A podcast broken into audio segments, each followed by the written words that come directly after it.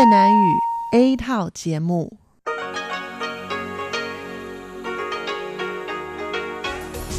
Đây là Đài Phát thanh Quốc tế Đài Loan RTI.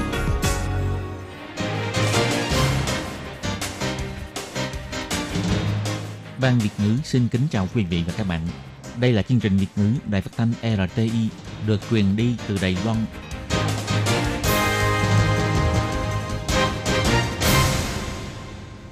Tường Vi xin chào quý vị và các bạn. Chào mừng các bạn đến với chương trình phát thanh Việt ngữ Đài RTI.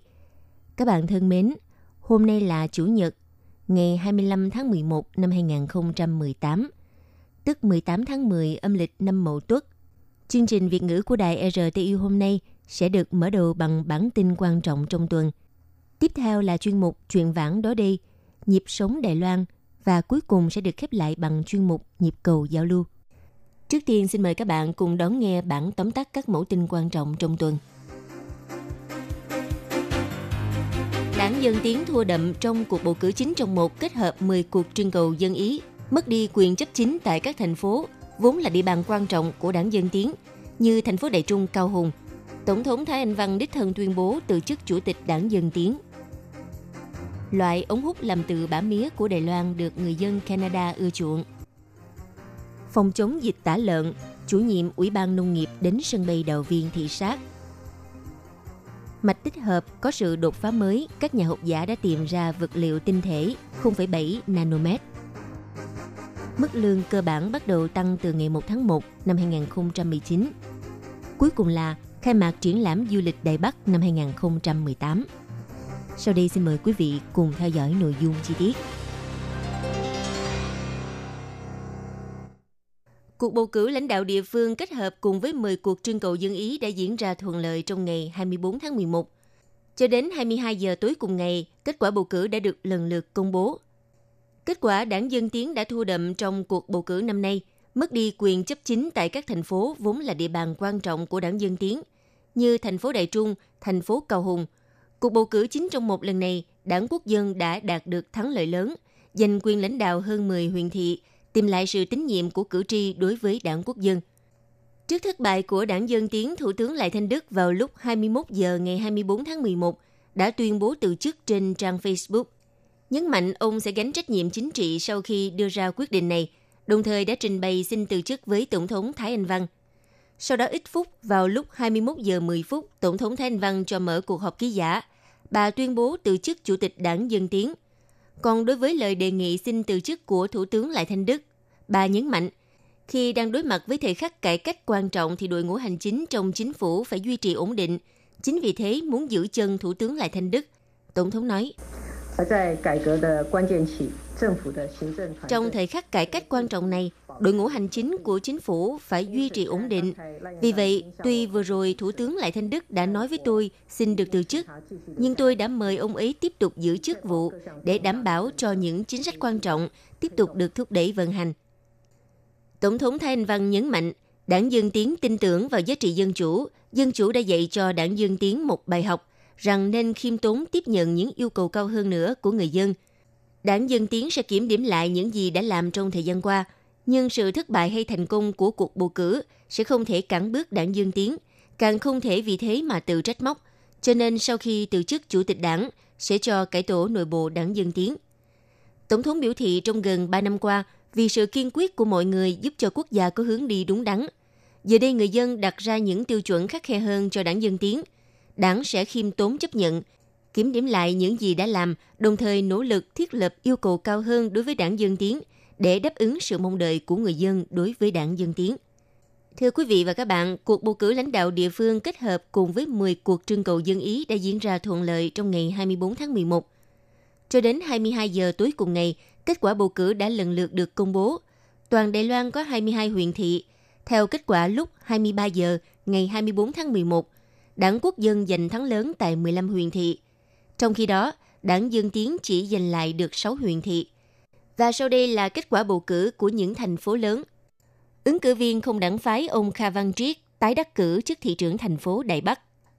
Ông Hồ Hữu Nghi ứng cử viên đảng quốc dân đắc cử thị trưởng thành phố Tân Bắc.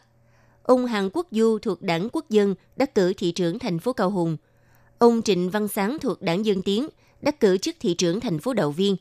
Bà Lô Tú Yến thuộc đảng Quốc dân đắc cử thị trưởng thành phố Đại Trung. Và ông Hoàng Vĩ Triết thuộc đảng Dân Tiến đắc cử chức thị trưởng thành phố Đại Nam.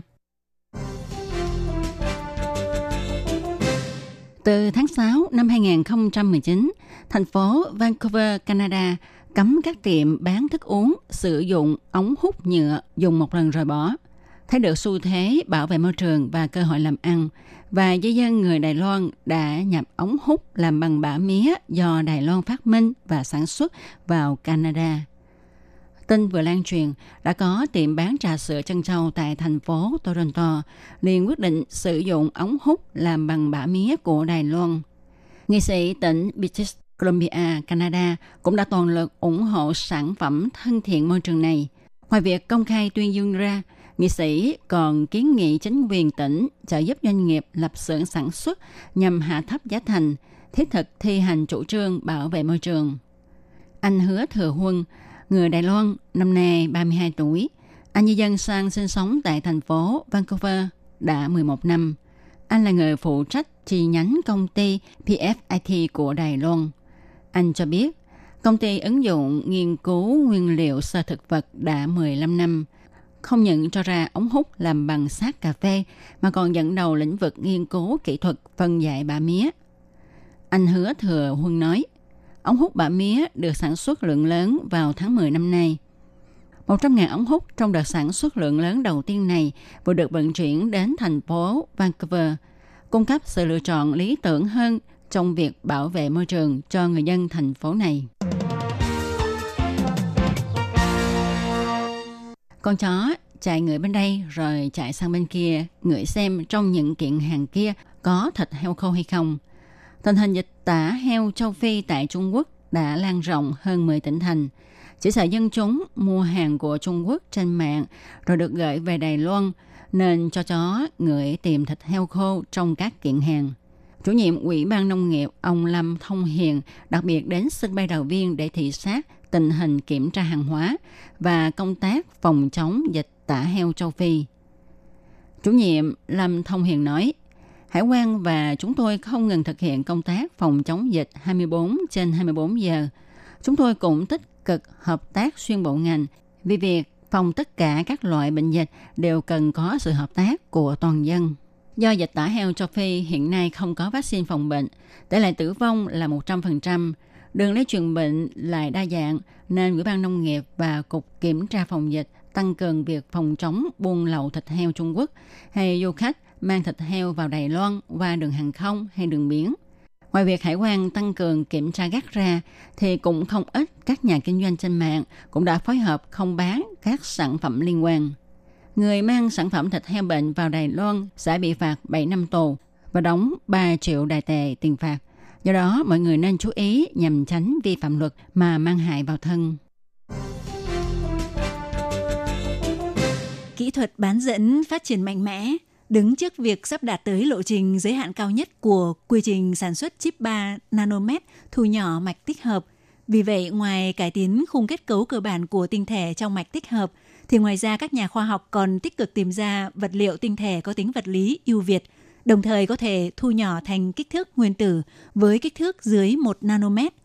Với sự ủng hộ của Bộ Công nghệ, Trường Đại học Quốc lập Thành Công và Trung tâm Nghiên cứu Bức xạ Đồng bộ Quốc gia, giáo sư khoa vật lý Trường Đại học Thành Công Ngô Trung Lâm và tiến sĩ Trần Gia Hạo của Trung tâm Nghiên cứu Bức xạ Đồng bộ Quốc gia đã thành lập nhóm nghiên cứu trong nước, thành công nghiên cứu phát triển ra loại diode tinh thể WSE2 là một vật liệu có đặc điểm chuyển đổi logic ưu việt có độ dày chỉ bằng một lớp nguyên tử khoảng 0,7 nanomet. Vào ngày 21 tháng 11, giáo sư Ngô Trung Lâm chỉ ra sự ra đời của diode tinh thể một lớp nguyên tử hai chiều này ngoài việc có thể vượt qua định luật Moore thì cũng có nghĩa là số lượng tinh thể trên mạch tích hợp dự báo cứ cách khoảng 18 đến 24 tháng lại tăng lên gấp đôi, hơn nữa càng mỏng hơn, hiệu quả càng cao hơn, có thể thỏa mãn nhu cầu tính năng điện toán rất lớn cần cho wafer trí tuệ nhân tạo AI và nhận thức của hệ thống máy móc trong tương lai. Ông Ngô Trung Lâm nói. 那因为它够快，所以可以想象，基本上，呃，所有的自驾车基本上可以很轻易的。Bởi vì nó đủ nhanh, Do vậy có thể tưởng tượng ra rằng tất cả mọi xe tự lái đều có thể thực hiện trên một tinh thể bán dẫn hai chiều hoặc trên một diode tinh thể. Theo ông Ngô Trung Lâm nhấn mạnh, trong tương lai, nếu có thể thu nhỏ tới mức cao nhất thành diode tinh thể một lớp nguyên tử hai chiều để tổ hợp thành các loại mạch điện tích hợp thì có thể giảm mạnh độ nhiễu và làm tăng tốc độ tính toán. Dự báo có thể vượt trên tốc độ của máy tính hiện tại hàng ngàn, hàng vạn lần. Hơn nữa cũng tiêu tốn rất ít năng lượng. Khi thực hiện nhiều phép tính toán cũng sẽ không làm hao tốn quá nhiều năng lượng, đạt được hiệu quả tiết kiệm năng lượng. Trong tương lai, rất có khả năng một lần sạc pin điện thoại có thể dùng được liên tục trong một tháng. Nghiên cứu này đã được đăng trên tạp chí Nature Communication.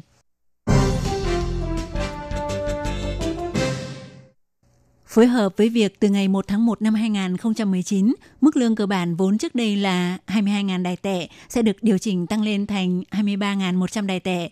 Sở Bảo hiểm Y tế cũng đồng thời sửa đổi bảng phân cấp mức đóng bảo hiểm y tế.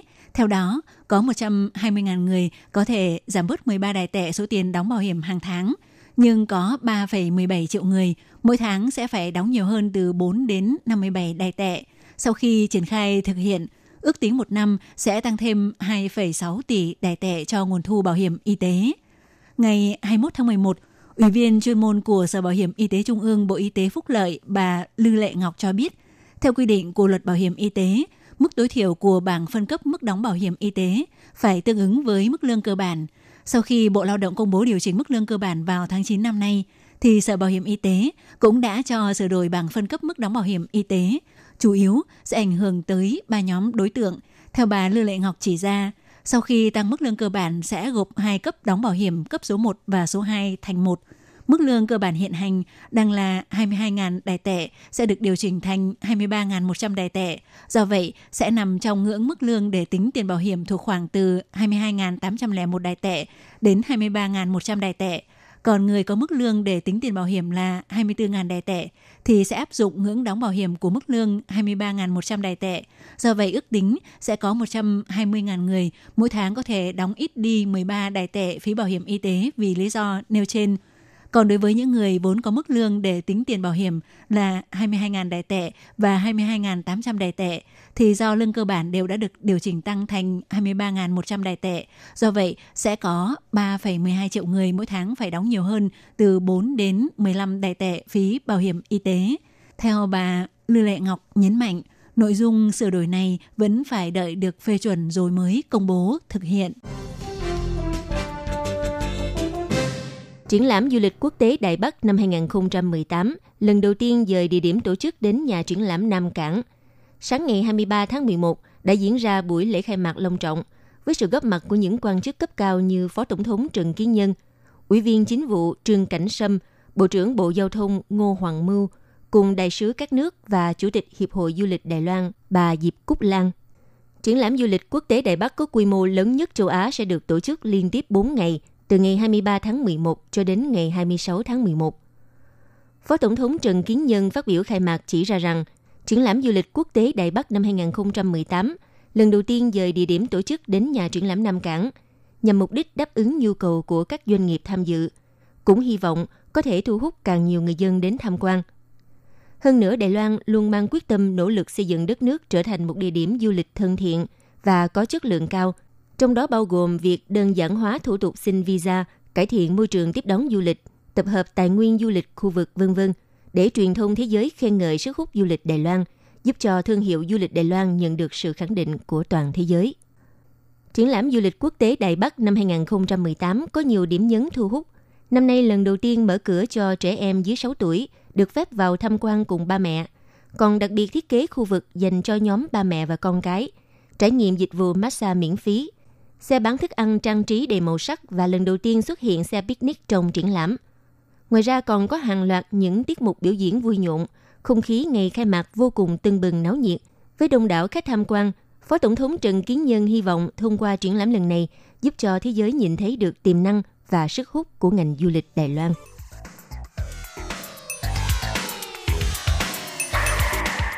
Quý vị và các bạn thân mến, vừa rồi là bản tin quan trọng trong tuần Tường Vi xin cảm ơn sự chú ý lắng nghe của các bạn. Sau đây xin mời các bạn tiếp tục theo dõi nội dung còn lại của chương trình phát thanh Việt ngữ ngày hôm nay.